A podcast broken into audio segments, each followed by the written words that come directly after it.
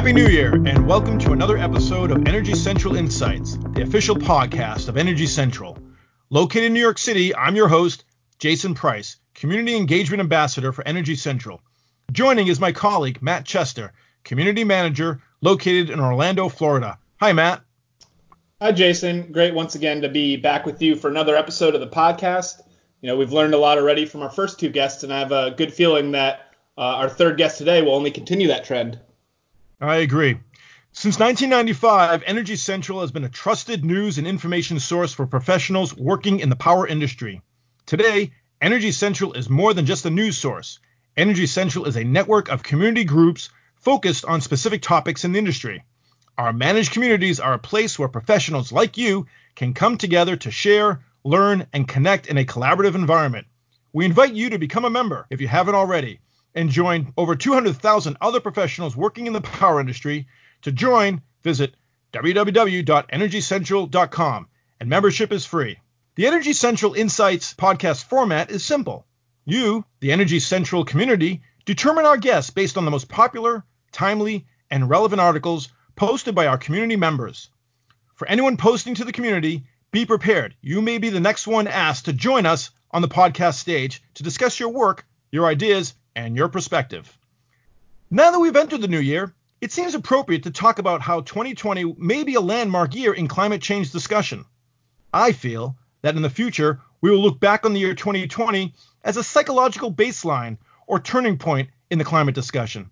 The year 2020 will be when we collectively measured the goals set to act on climate change in a meaningful way. Much like history records the actions leading up to and after D Day, the year 2020 could very well serve as to when we all claim climate cognizance and what were our subsequent actions following from this year forward. For example, many net zero goals targeted the year 2040 and 2050 and will look back to 2020 as the starting point for these initiatives. The same may be true for the turning point on action on air quality measures and other efforts decades into the future. With me to discuss this idea of the future of energy innovation and climate action is Rami Reshef, CEO of GenCell Energy. Welcome, Rami. Hello, Jason, Matt, and thanks so much for inviting me to join you today. While the COP25 is taking place in Madrid as we speak, I'm sure that the issue of climate action is top of mind for our listener and community, just as it is for the decision makers in Madrid. As you correctly state, time is running out. To avoid disaster, we must stabilize the global temperature rise to 1.5 degrees centigrade above pre industrial levels by the end of the century. This is a huge challenge for our energy industry. Thank you, Rami. As background, Rami Reshef is an Israeli technology entrepreneur with over 25 years of industry experience building companies. He is a relatively new contributing member of Energy Central, has posted 13 items and achieved nearly 7,500 views. But it was his post this past September that we're here to discuss when Rami posted to the Energy Central community the following question How can we align the leadership of the global energy industry to accelerate the end to climate disruption? Rami, your questions seem to wake up the energy community. Spirited comments and side conversations across industry, academia, and government continues to stir. Rami, what brought you into the realm of climate change and push for climate action? I feel very strongly that every individual must take personal responsibility to, to face these tough issues. We are running out of time. It is up to us, leaders in the power industry, even more than in other industry segments, to accelerate the steps we are taking to reduce our carbon footprint and cut back greenhouse gas emissions in order to stabilize global temperature. To meet this target, we will have to cut emissions by 7.6% each year between 2020 and 2030, and to be carbon neutral by 2050. With weather incidents increasing in frequency and severity around the globe, we face a double challenges. First of all, we need to supply reliable power during climate crisis that strain and damage resources and equipment. And at the same time, we need to make drastic yet unavoidable changes to our power system to enable decarbonization. Not easy, but crucial tasks. Coming from Israel, a country that is low on natural resources and high on ingenuity, we are used to being forced to seek new approaches to difficult challenges. I spent many years developing technologies to solve a variety of different issues, and I have great faith in the ability of science to find new ways to resolve old problems. Thank you, Rami. Rami, several months have passed since the dialogue was started on Energy Central from your question. Has your opinion changed in any way? Did any respondents impress you to think differently or influence you in any way to their actions or comments? So it was extremely encouraging to see so many people taking the time to share original ideas on this important topic. There seems to be consensus that the increased production and reduced price per kilowatt hour of utility scale wind and solar can indeed eventually displace energy from fossil fuels. The discussion debated the pros and cons of the move to a more distributed energy model using energy storage devices of different size, such as uh, battery banks, uh, parked EVs, fuel cells, and other creative solutions to reduce the dependence on central power suppliers. While it is true that different stakeholders have different positions, I was impressed that really everyone recognizes how critical the situation is everyone is looking to move from being part of the problem to being part of the solution. The dialogue demonstrates that our community acknowledges that systematic changes are underway. Rami, if, if I can jump in here, one one question I had is, you know, the conversation that you started on the site was terrific, and I agree with you. The responses were encouraging and almost inspiring. But uh, how, how do you think, as an industry, you go from discussion and ideas into action? It's our responsibility as a as industry leaders to to raise the awareness uh, of the the solution that is exist in this in this arena in this market. Uh, and, and, I hope that this discussion uh, on, on, on, the different societies and the different uh, arenas and environment will generate the right buzz that will impact uh, the decision impact, the direction the decision makers is taking.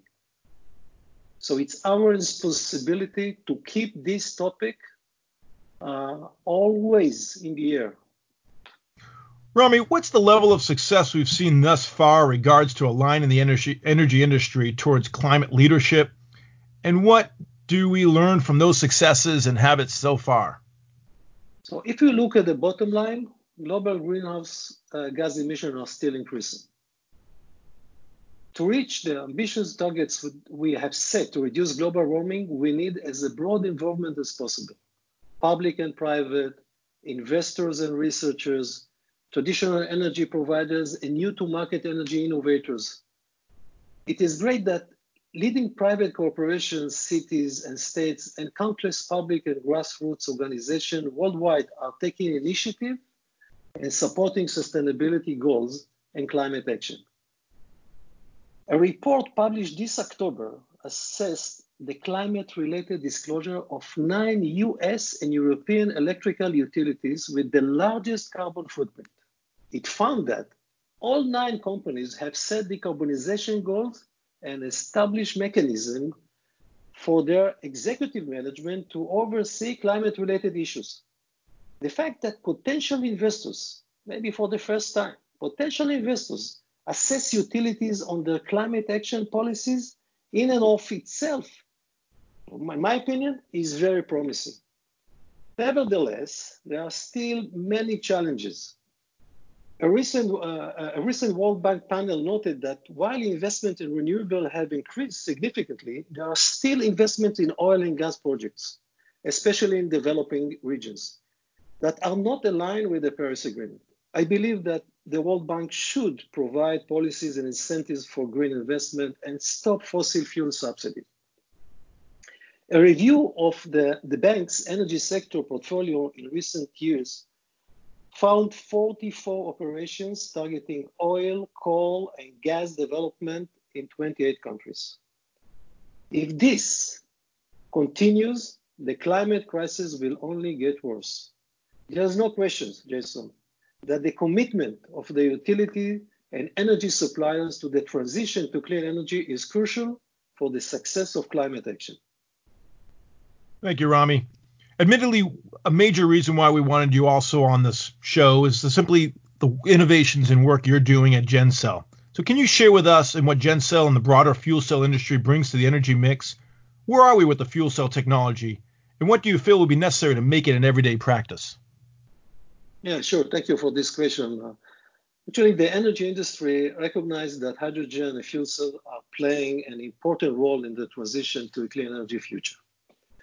Uh, electricity is stored in, and transported via hydrogen that is used to power fuel cells.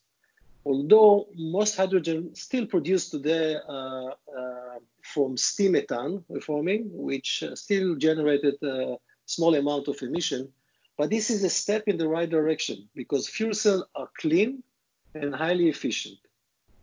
So the use of fuel cell, uh, for example, use of fuel cell vehicles uh, already produce uh, fewer emissions than gasoline or diesel powered cars. And, and, as I said before, I have great faith in the ability of science to find new ways to resolve all problems. So I assembled a group of talented scientists and engineers who had been involved in developing power solutions for space and submarine programs.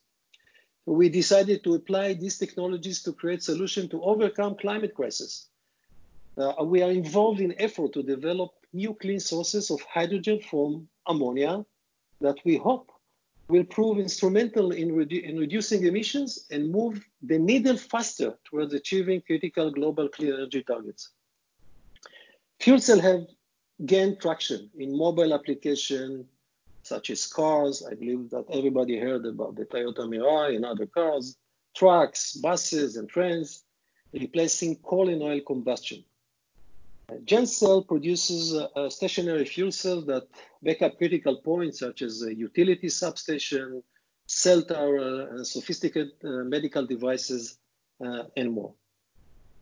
I will add that the IEA report on the future of hydrogen released this past June recommends that governments and industry adopt hydrogen to increase scale and reduce cost.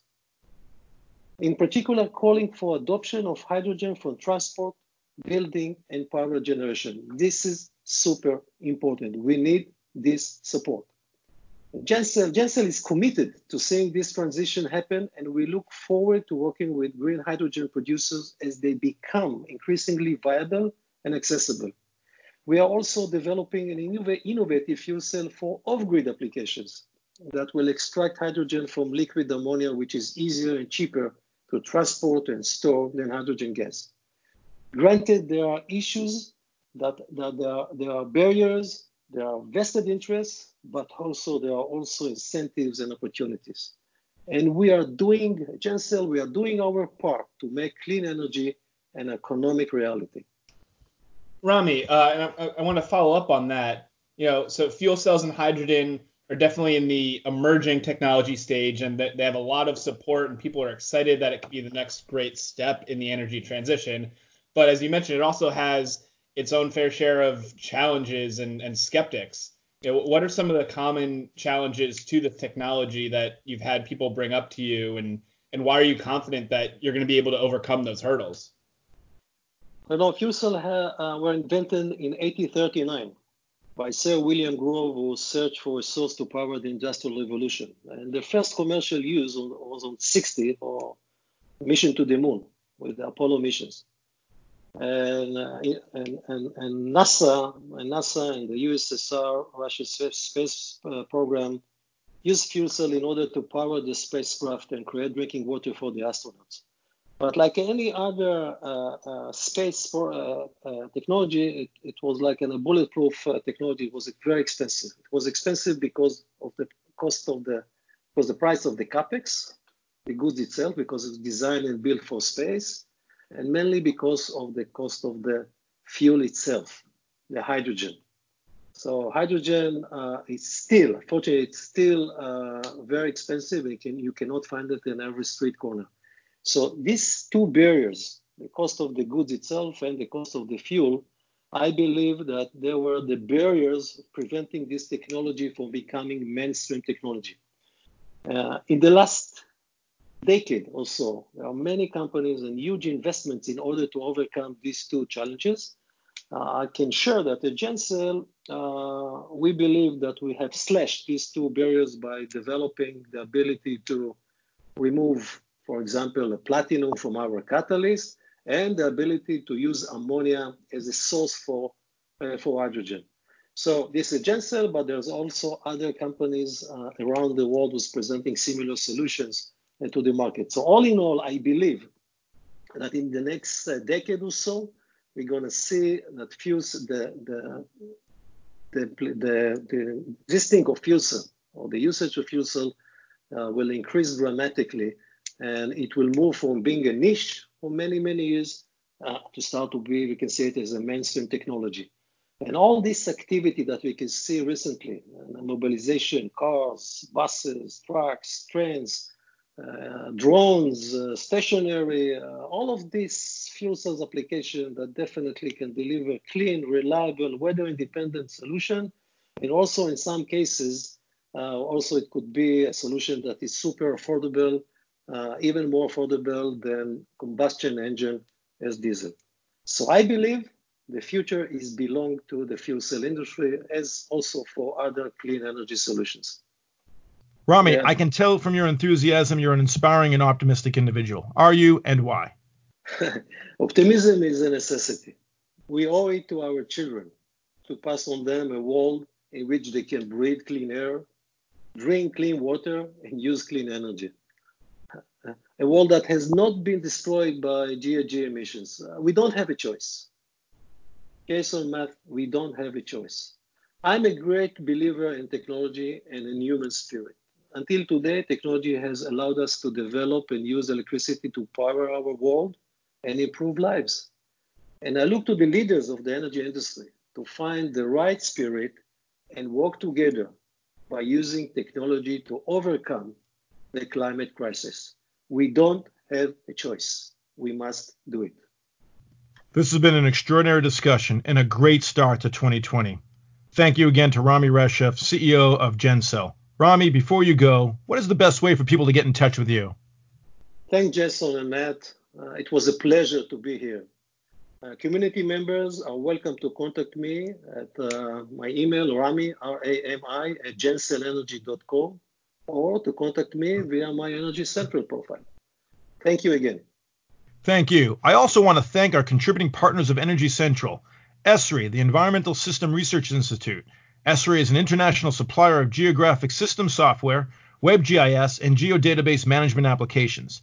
Thank you to Navigant Research, a premier marketing, research, and advisory firm covering the global energy transformation. To Oracle Utilities, providing best-in-class utility management solutions to improve reliability, service, safety for electricity, water, and natural gas companies to Atonix Digital, a Black & Veatch company. Atonix Digital software helps companies simplify asset performance management by putting data to work to direct emerging risk enhancement efficiency, improve accuracy of planning, and provide an easily justifiable return on investment. And lastly, to Bentley Systems, a software development company that supports the professional needs of those responsible for creating and managing the world's infrastructure projects. Once again, I am your host, Jason Price, and joining me is Matt Chester. Stay plugged into the energy discussion by hopping into the Energy Central community and see you next time at Energy Central Insights.